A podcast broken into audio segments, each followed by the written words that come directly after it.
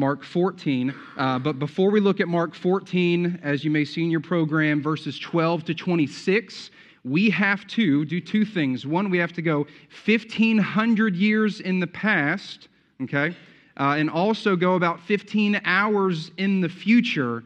Uh, from the upper room Last Supper meal. You with me? So we're going to go 1,500 years in the past, according to when Jesus was in the upper room, Mark 14, 12 through 26. And then, in order to take a really faithful look at that text, we also need to go about 15 hours into the middle of the night, even early Friday morning, to really understand what the Lord is showing us and everything that's packed into the Lord's Supper. I'm not going to tell you how many points I have this morning, but just track and be amazed and enjoy the narrative with me.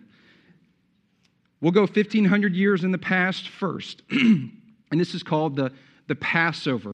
Um, but just not to assume anything. Let's all get on the same page. And even if you could be up here telling this story, as I recap it, I, I guarantee you we may hit a couple gaps. So hang with me, right? It all starts with this man named Joseph, who, through a series of fortuitous circumstances, you could call it blessing, uh, becomes essentially the COO of Egypt uh, brings his family to Egypt to save them from a famine. Uh, God's people then grow from about 70, we're told in Genesis 46, to about 2 plus million, based on the count of men that we have.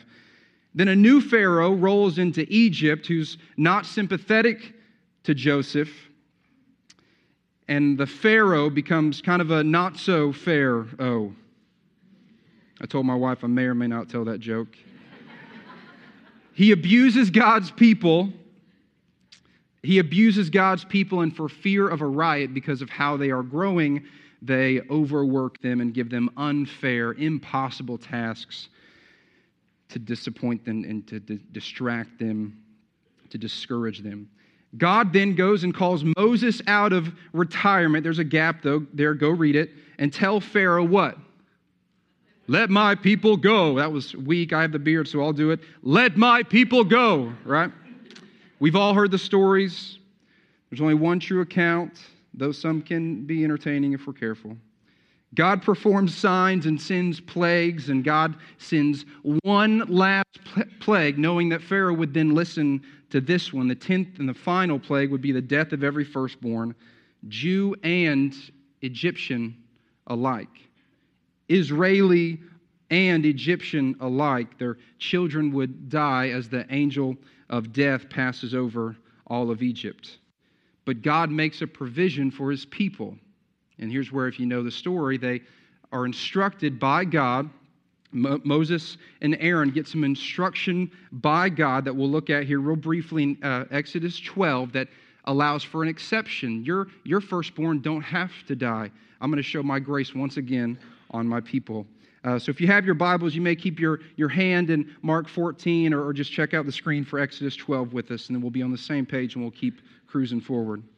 Exodus 12, verse 1 The Lord said to Moses and Aaron in the land of Egypt, This month shall be for you the beginning of months. This is going to be a big deal, and it's all going to start here.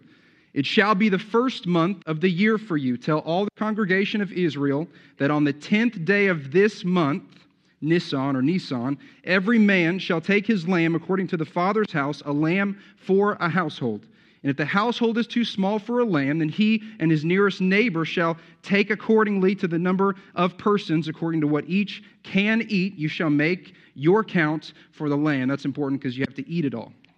Verse 5 Your lamb shall be without blemish, number one, and a male about a year old. That's the prime of a little lamb's life.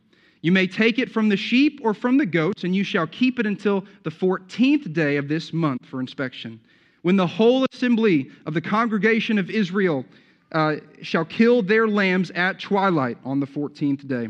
Then they shall take some of the blood and put it on the two doorposts and the lintel of the house, uh, each uh, of the house in which they eat. They shall eat the flesh that night, roasted on a fire and with unleavened bread and bitter herbs they shall eat it.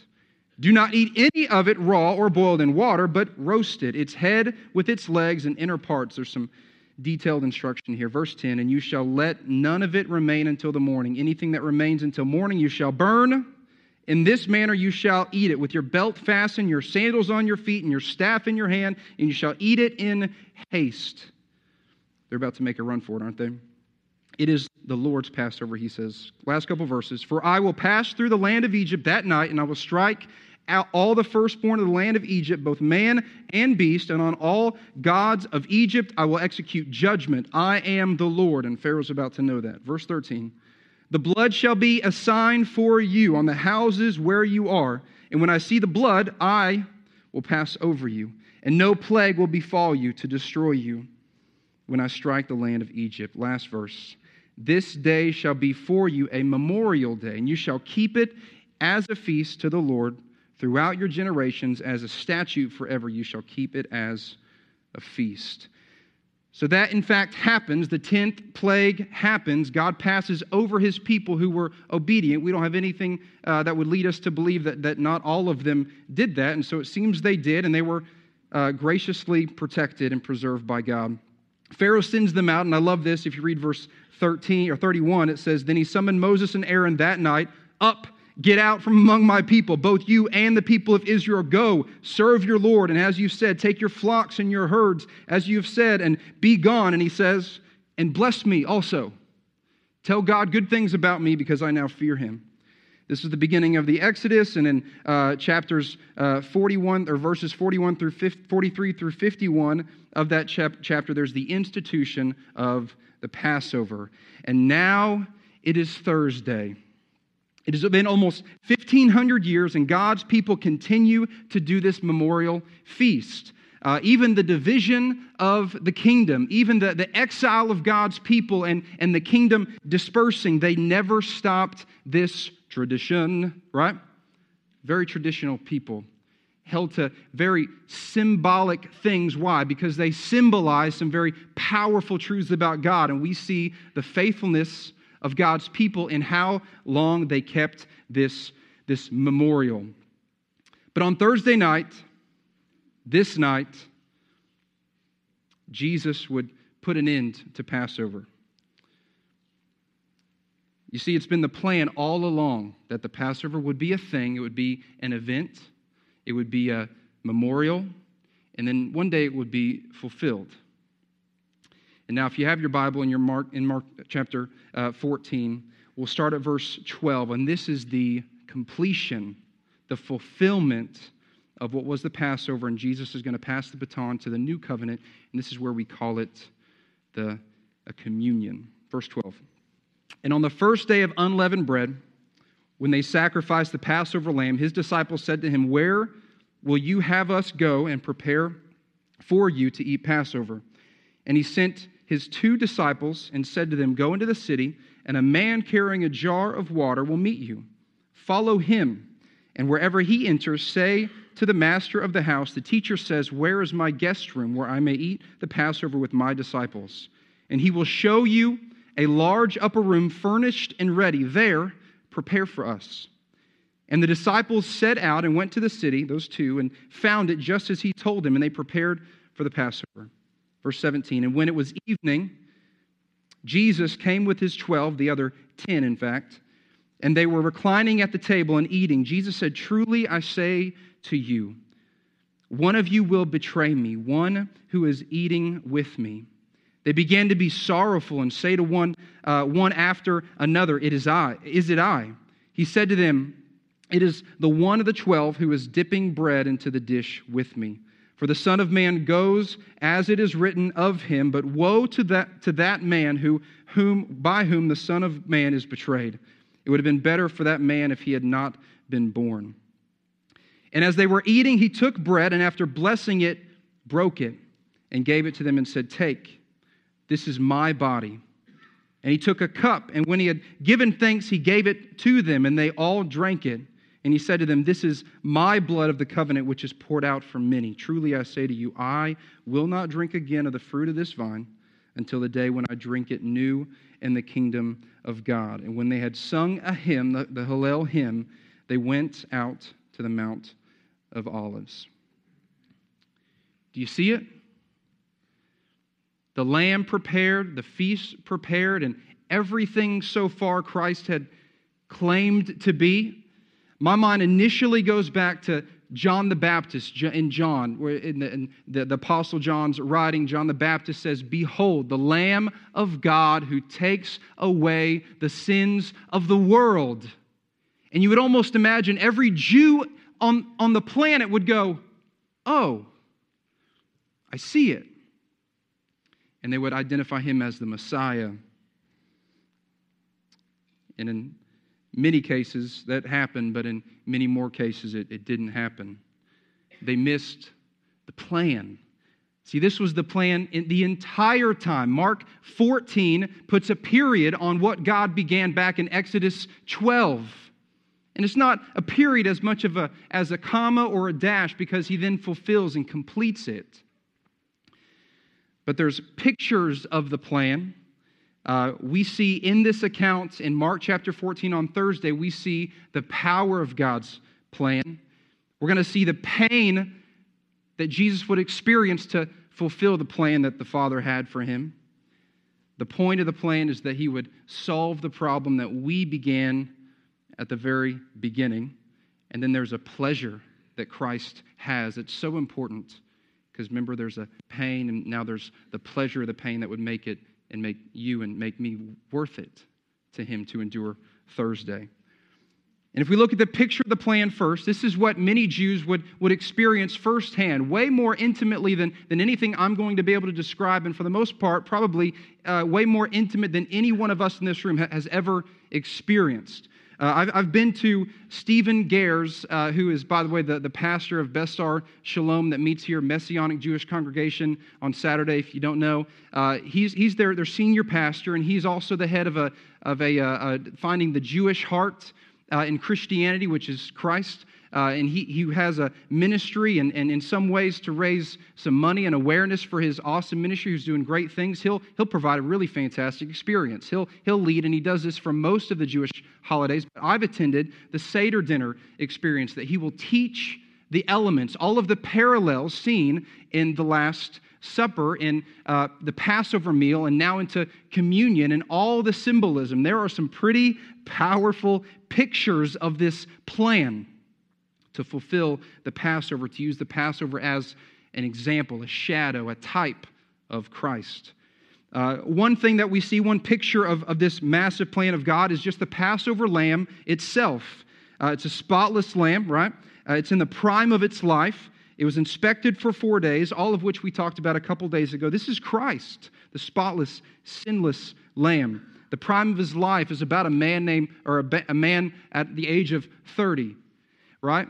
And, and this is uh, parallel to the lamb. I'm 30, that's why I adjusted my time. Prime of my life. But it's a powerful picture a lamb about one year old, a man about 30. Inspected for four days, right? Once they choose the lamb, Christ was in Jerusalem for four days. You're supposed to prepare the lamb and, and, and cook, kill and cook it without breaking any bones. We know that Christ's bones were not broken on the cross, and we'll hear more about that come Friday, but that's a parallel, though they usually would break the knees and, and guarantee the, the, the, um, uh, the uh, you, you would suffocate, the suffocation of, of those that they crucify. You would break the knees and you would fall. But to Christ, it was different, right? They pierced his side. Same way, prepared and, and killed for dying our death without breaking a bone. He was offered up and, and eaten symbolically with Christ and with the Lamb a literal picture of Christ. The entire meal was a potent picture of the Messiah. If you think about the cup, uh, if you were to sit down for a Jewish Seder, uh, there, there, would be four cups the cup of sanctification, deliverance, redemption, and consummation. All of those fast forward some time, and we see in Christ that sanctification, the only righteousness that we have, is in Christ. The only hope of sanctification, being holy, being made new, that you and I have, is in the gift of the Holy Spirit that Christ gives us. The cup of deliverance, they would celebrate being delivered out of Egypt and out of slavery. We celebrate a far greater deliverance deliverance from the power of sin and slavery to sin. So, in sanctification, we're in Christ relieved from the, the penalty of death. And in the, the deliverance, we're relieved from the power of death and sin. And these are pictures. The cup of redemption is believed to be the cup that, that the, the gospel writers reference as Jesus is introducing the new covenant. and he completes redemption with the new covenant. This is not just some redemption in the Old Testament times being given grace on or, or by God in order to know him and, and to, to read his law and to know him at a distance. We now are redeemed to him intimately through Christ. The cup of consummation, God promises them uh, entrance into the promised land, right? Customarily, at the end of the, the Passover meal, there would be a special prayer about the continuing of the feast in Jerusalem, something to the effect of, and until we eat this again in Jerusalem next year. And Jesus addresses this in verse 25 Truly I say to you, I will not drink again of the fruit of the vine until the day when I drink it new in the kingdom of God. Ezekiel 40 talks about the coming of Christ and how we will take communion, we will supper with him in the new Jerusalem at the marriage feast of the Lamb. These are powerful, power pictures of Christ. So that's the cup. Think about the bread. Think about the unleavened, sinless. 1 John 3 5 and others. Christ was sinless. The holes in the stripes. I don't know if you've ever seen matzah bread before. It's got holes the way you bake it without saying anything to the effect of, hey, by the way, when your Messiah comes, besides in Isaiah, but during the Passover meal, that the line was never connected that, that your Messiah would, would hang on a, a cross and that he would be whipped and that he would be pierced. Now, there's other parts in Scripture, even later, where you could argue the prophets were plenty clear, but they didn't see that picture of Christ. Another picture is the second matzah cracker, unleavened piece of bread. You would, you would take it out from the stack, the second one. Remember, Christ is the second man of, the, of, of God, the second part of the Trinity, right? So you would take out the second one and you would break it, and you would identify which part is bigger. And you would take the larger piece and you would put it in a pillowcase or maybe give it to the kids to hide, and you would identify the smaller piece, you would break it, and you would eat it. Now, what that tells me is that Christ comes in humility the first time. He's broken for us, becomes a spiritual king, but later, and they would call that dessert, by the way, the larger cracker, later he's going to come in power and he's going to come again, and that's when we're going to really celebrate these. These are powerful pictures. Jesus said in John 6, I'm the bread of life.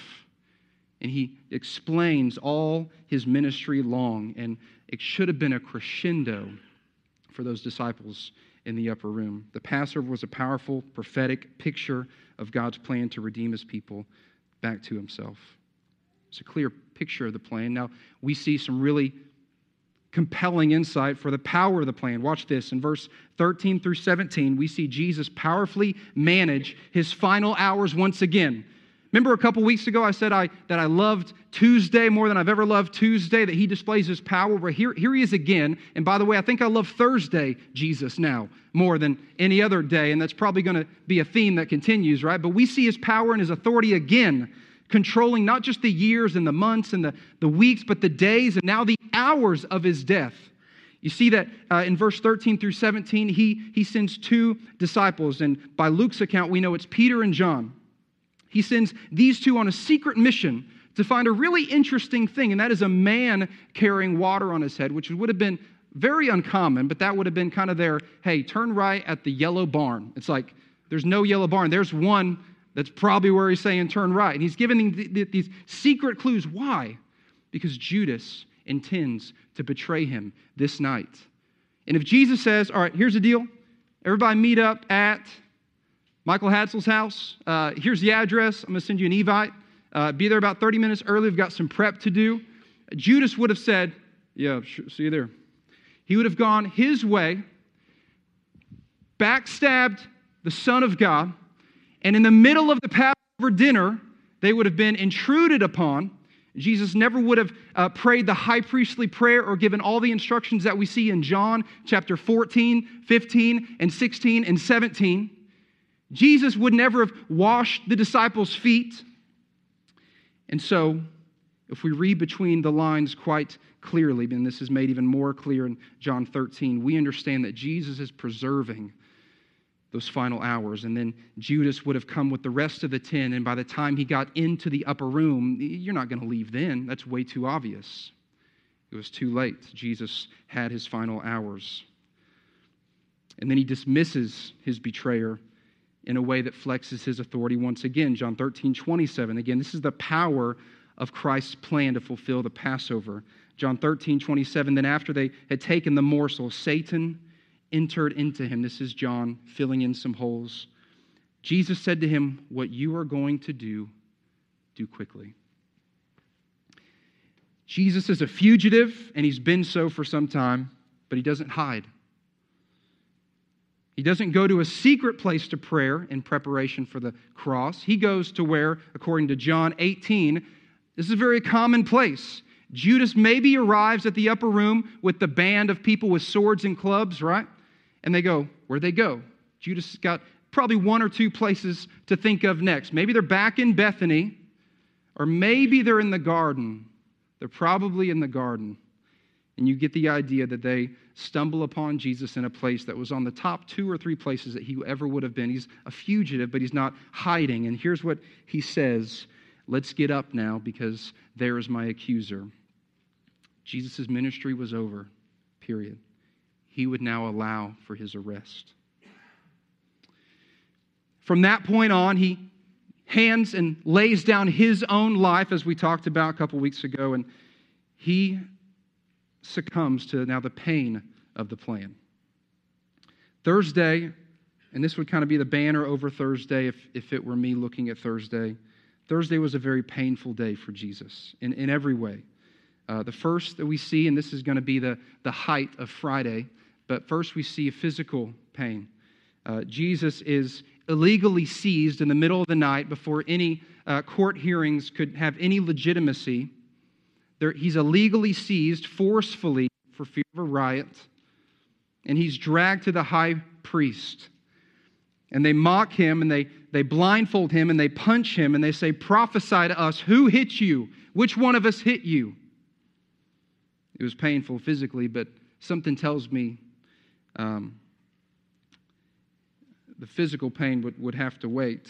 He was also experiencing, experiencing emotional pain. Thursday is the day where he was betrayed and denied by his closest friends and even his enemies and even some of the marginal followers of Jesus. When we think about the emotional pain, we have to remember that Jesus, just hours before, washed the 12's feet. With that in mind, let's go through in, in Mark chapter 14. We'll, we'll hit verse 44, 50, and 69. And verse 44 tells us that now the betrayer had given them a sign, saying, The one I will kiss is the man.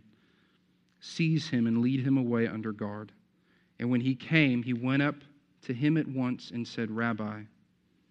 And he kissed him. It's a very intimate word for kiss. It was a very intimate scene.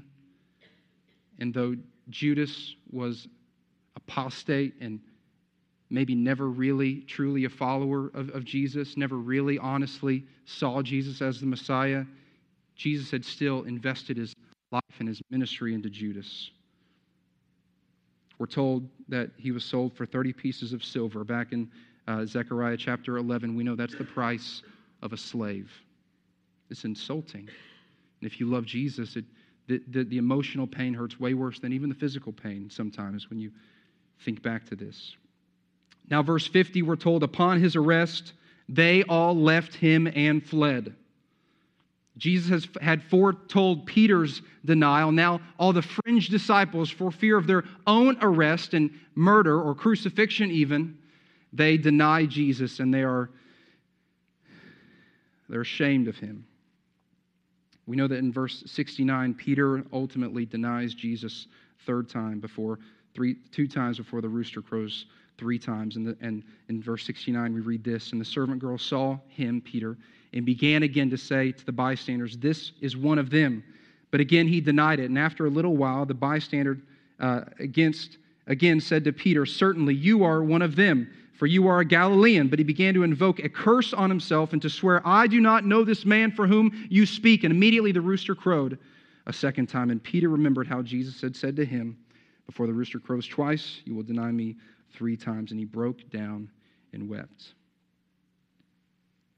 It was a painful day, physically, emotionally, but the focus of Thursday is his spiritual pain. See, after Thursday, between what we're about to read and the time of his arrest, was the most painful spiritual experience Christ would, would ever, ever face. But once he got past that point, and we're going to see how the Lord helped him here, he would have us in front of him. By the joy set before him, he would have us in front of him. He would have fulfilling the, the Father's plan in front of him. But for the next couple of hours, Jesus would experience intense spiritual pain. Soul pain is what he describes it as. It's beyond emotional.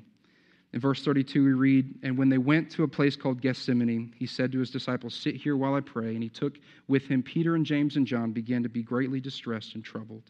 He said to them, My soul is very sorrowful, even to death. Remain here and watch. And going a little farther, he fell on the ground and prayed. If it were possible, the hour might pass from him. And he said, Abba, Father, all things are possible for you. Remember, remove this cup from me, yet not what I will, but what you will.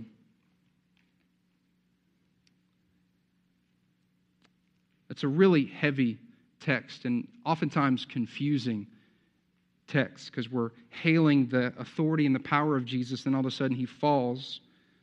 He begs that it be taken away from him and then has to humbly submit to the Father's plan. This is known as the, the final temptation of Satan. In John, we're told that Jesus says the hour of darkness is at hand. He's referring to a, a pronoun. This is Satan's last unbridled attempt to tempt uh, Jesus into staying in this world and being king in, in this world and, and to not go through with the plan that God had for you and for us. See, Jesus wasn't supposed to go to the cross according to Satan's plan. If that were the case, remember when Jesus was tempted before his ministry? And Satan was willing, although uh, we're not sure he could ever do this, but he promises, he doesn't push him toward the cross, hey, go die, get off the planet, hey, just go die. He's saying, no, be a king here.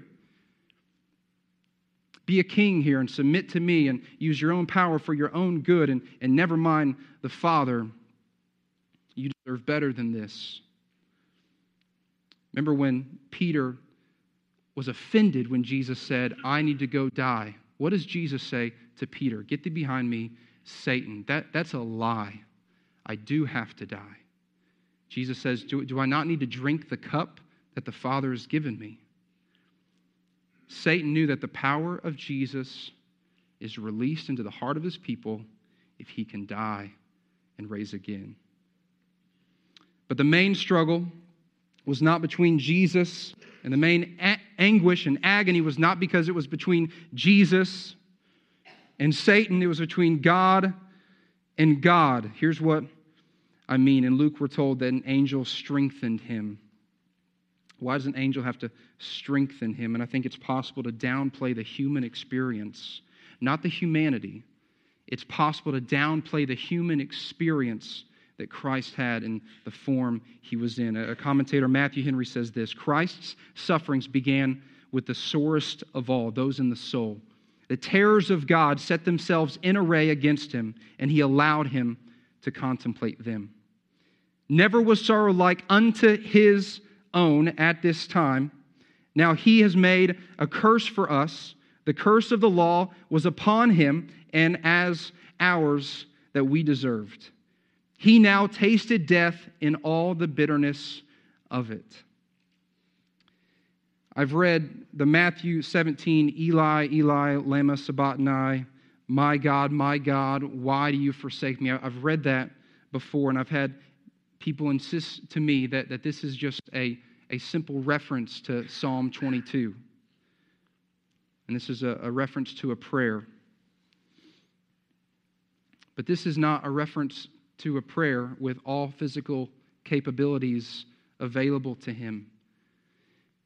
Christ was in anguish. Christ experienced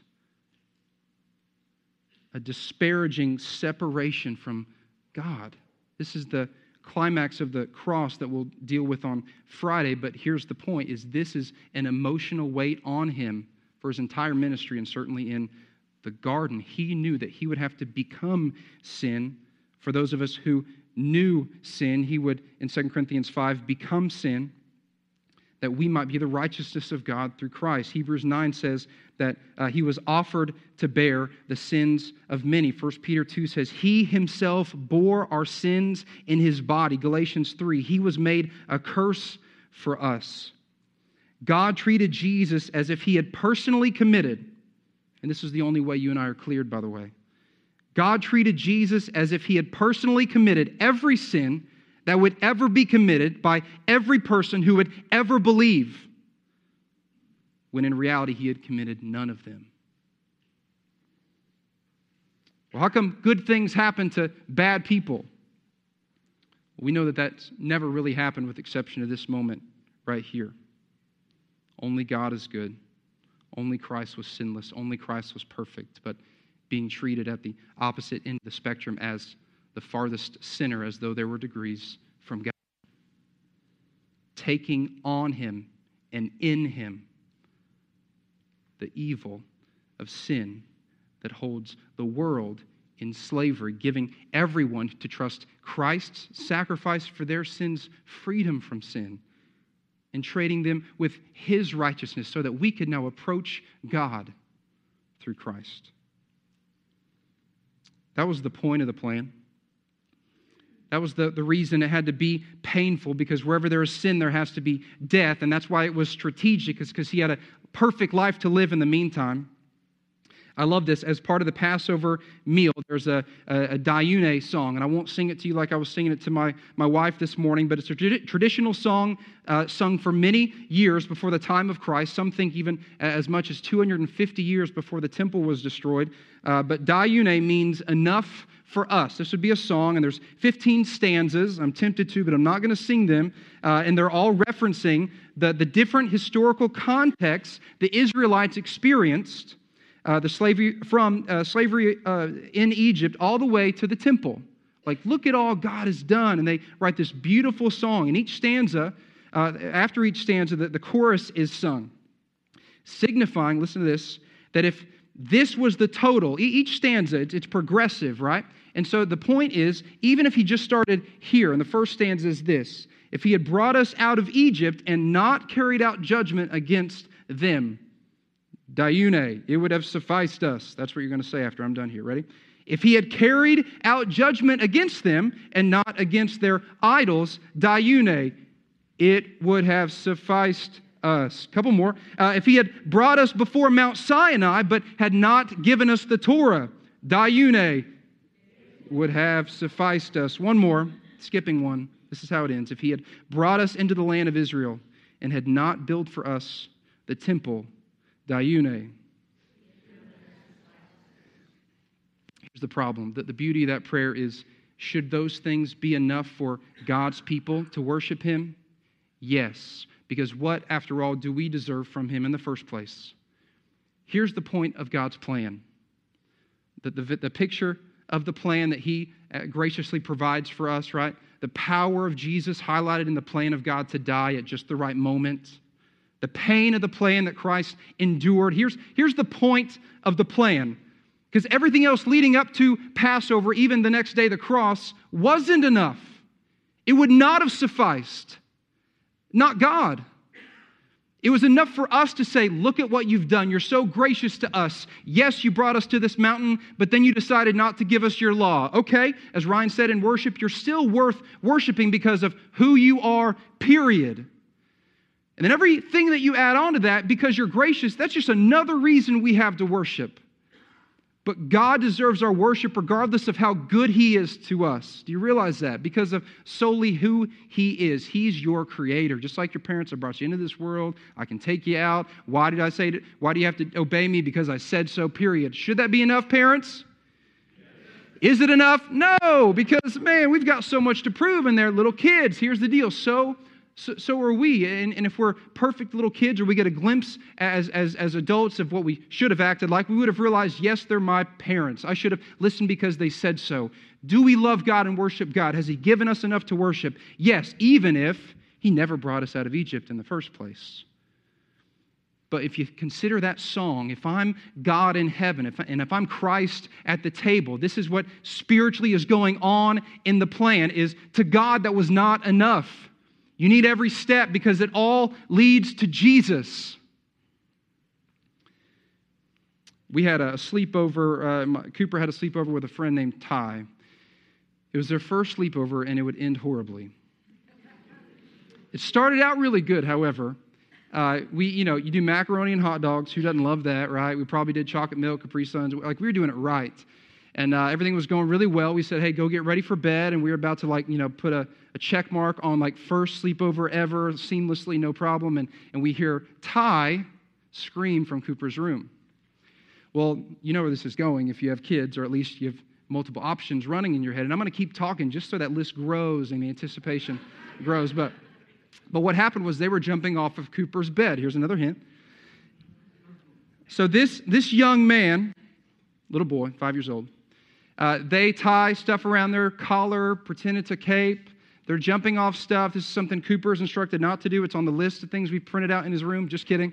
But but clearly, we've said stuff like this before, but no, no, no. You get a friend over, rules go out the window. We're supposed to have a good time. And so they're jumping. Ty falls. He's complaining that his arm is hurt. And so, so I'm like, oh no. So I, I kneel down and, and just, you know, like the doctor that I'm not, uh, I, you know, just kind of do a little like pre, you know, check a little trauma. And, uh, and I, I'm squeezing gently, right?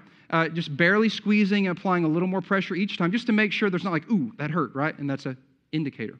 Well, I'm kind of doing that gently and, and pushing kind of as hard as I need to just to make sure I know that something's not wrong. And I was a very responsible, you know, uh, parent. Uh, by the way, we're certified now if your kids want to hang out with Cooper. I feel like Cooper's not going to have any more friends after this, but, uh, but I felt like his arm was fine. Uh, he continued not crying or like screaming at all, but he was kind of just like, ah, you know, I'll be okay. It's kind of sore. Uh, and so, what do you do when a kid has a boo boo that you can't make go away? You put a Band aid on it, right? You put a band aid on it. So, literally, I'm a great, you know, caretaker. So, uh, and yes, we are adopting, by the way. Um, but I put a band aid on it. He goes to bed. We make sure he's okay. He says he's fine. He go, we go to bed, wake up the next morning, and they're playing Mario Kart with the Wii, and Ty is using one hand, and his, his hurt arm is down by his side. I'm going, oh no. We're eating cereal later, and he's awkwardly eating cereal with one hand. Not that you used two, anyways, but he was just like, it was down here, like it had a cast on it or something. So I'm going, oh no. We call the parents, turned out Ty broke his arm.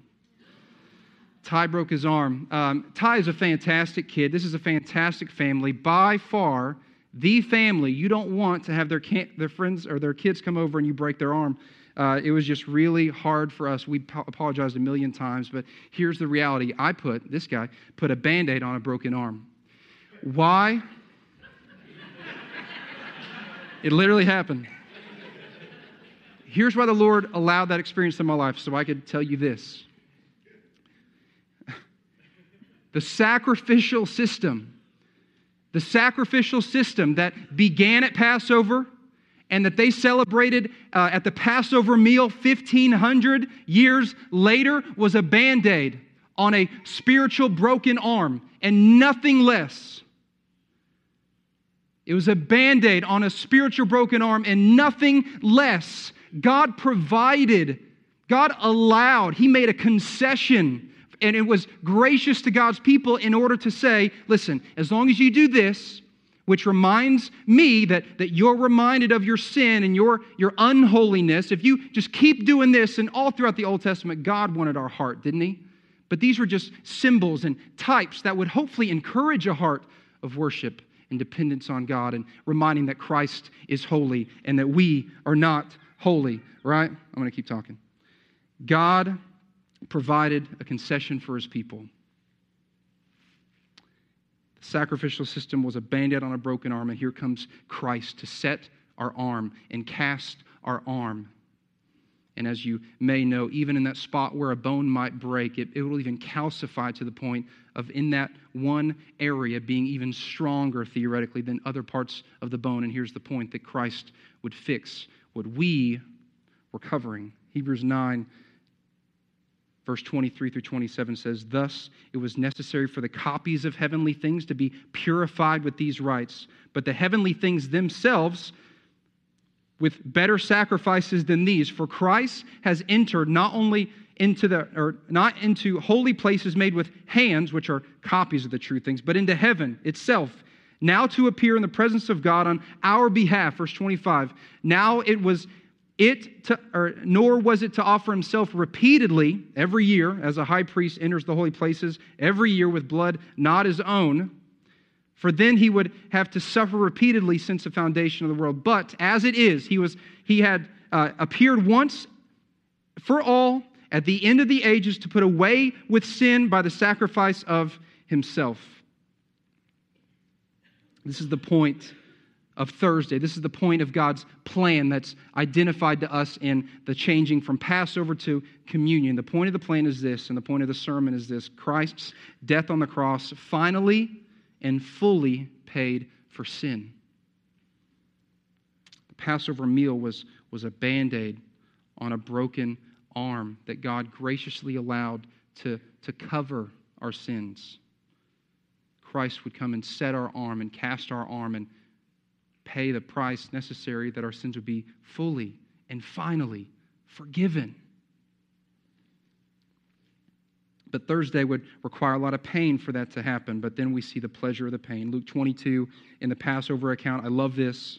Verse 15, I, this is Jesus, I have earnestly desired, the Greek says, I have desired with a great desire to eat this Passover with you before I suffer. Knowing he's going to suffer, he's excited. He's spiritually, he desires, he's got an earnest desire to spend this time, make this transition, share the gospel, and to teach them. Christ anticipated forever the weight of sin he felt in the garden. 1 Peter 1:18 says, "Knowing that you were ransomed with the precious blood of Christ, like that of a lamb without blemish or spot, he was he, he was foreknown before the foundation of the world, but was made manifest in the last times for your sake. Luke 12, 50. This is Jesus. I have a baptism to be baptized with, and how great is my distress until it is accomplished. Isaiah 53, it pleased God to crush his son. John 3:16 for God so loved the world, right? That he gave his only son that whoever believes in him should not perish but have eternal life. This was the plan for a really long time. I don't know if you've ever been anxious or nervous about things for a long time. That can be taxing. That can be taxing, but it wasn't just emotional, and it certainly wasn't just physically. This was a spiritual pain, but there was also a, also a spirit. Uh, there was a pleasure in Christ to satisfy the plan of the Father and to bring us to the Father. Jesus going to the cross was not about you but it was, it was for you. It wasn't about us, it was about obedience to the Father, but it was, it was certainly for us that we might have entrance to God. The shedding of blood was required. Romans 6:23, the wages of sin is death, but the gift of God is what? Eternal life through Christ. Something, someone has to die, and the purity of the sacrifice will equal the amount of the payment, and Christ is eternal, and Christ is holy. And so his one perfect life, perfect death, pays for the sin of all who would believe. Christ's death on the cross finally and fully paid for our sin. A book that Dave and I are reading on the book of Mark says this. This is Timothy Keller. He says, If you went into Egypt for the first Passover and asked an Israelite in those days, you'd ask him this Who are you and what is happening here? They would say, I was a slave under a sentence of death, but I took shelter under the blood of the Lamb and escaped that bondage. And now God lines our midst, and we are following him to the promised land. Here's what's so powerful about that, as he says, that's exactly what Christians say today.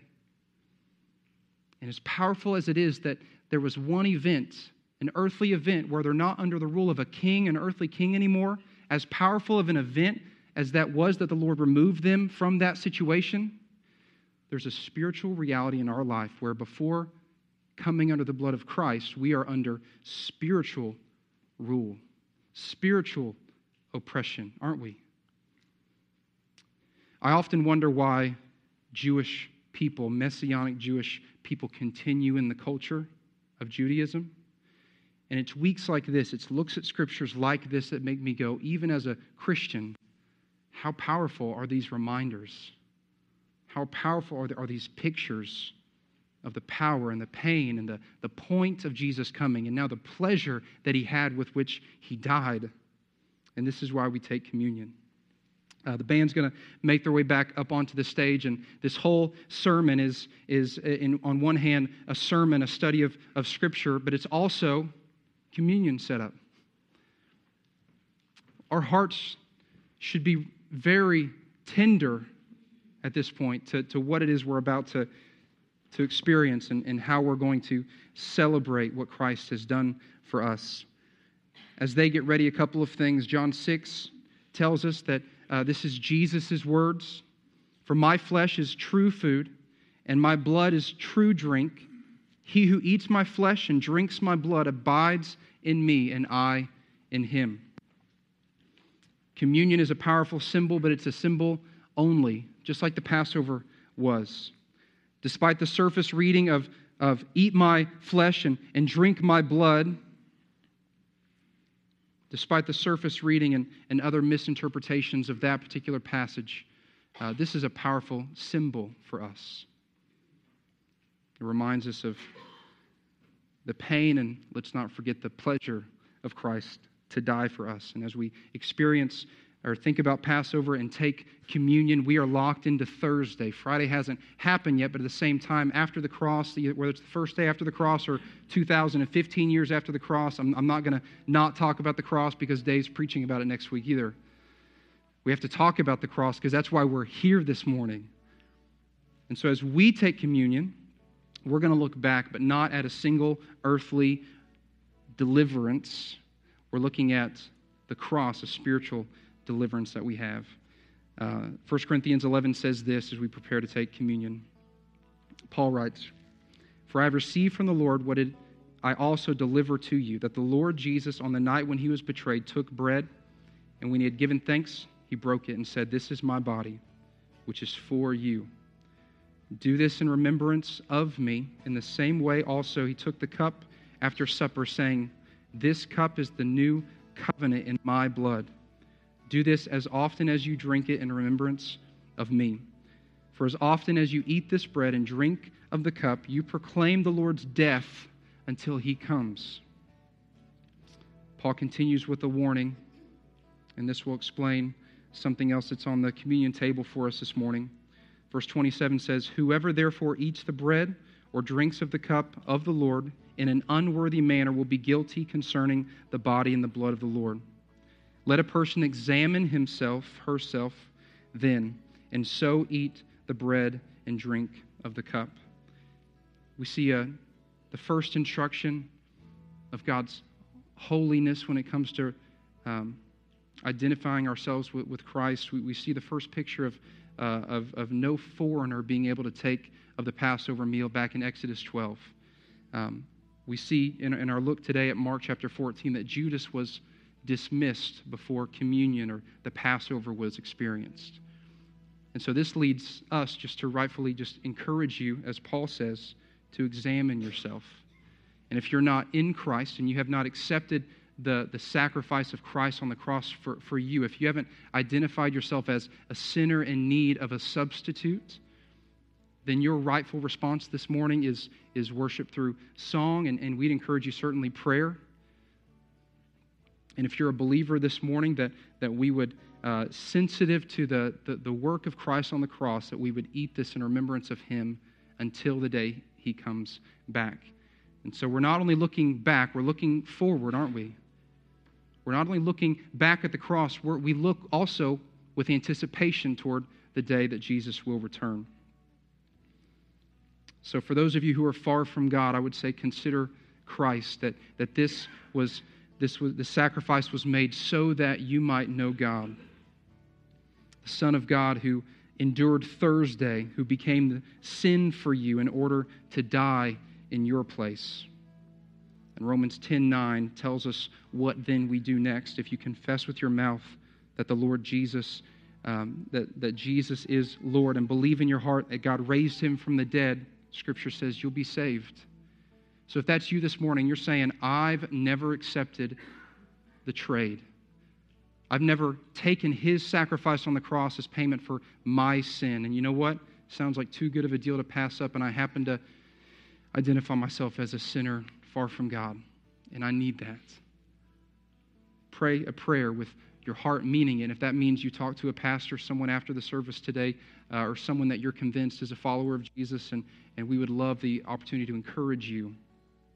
So consider Jesus. And for a believer this morning, let's come and let's honor Christ and remember.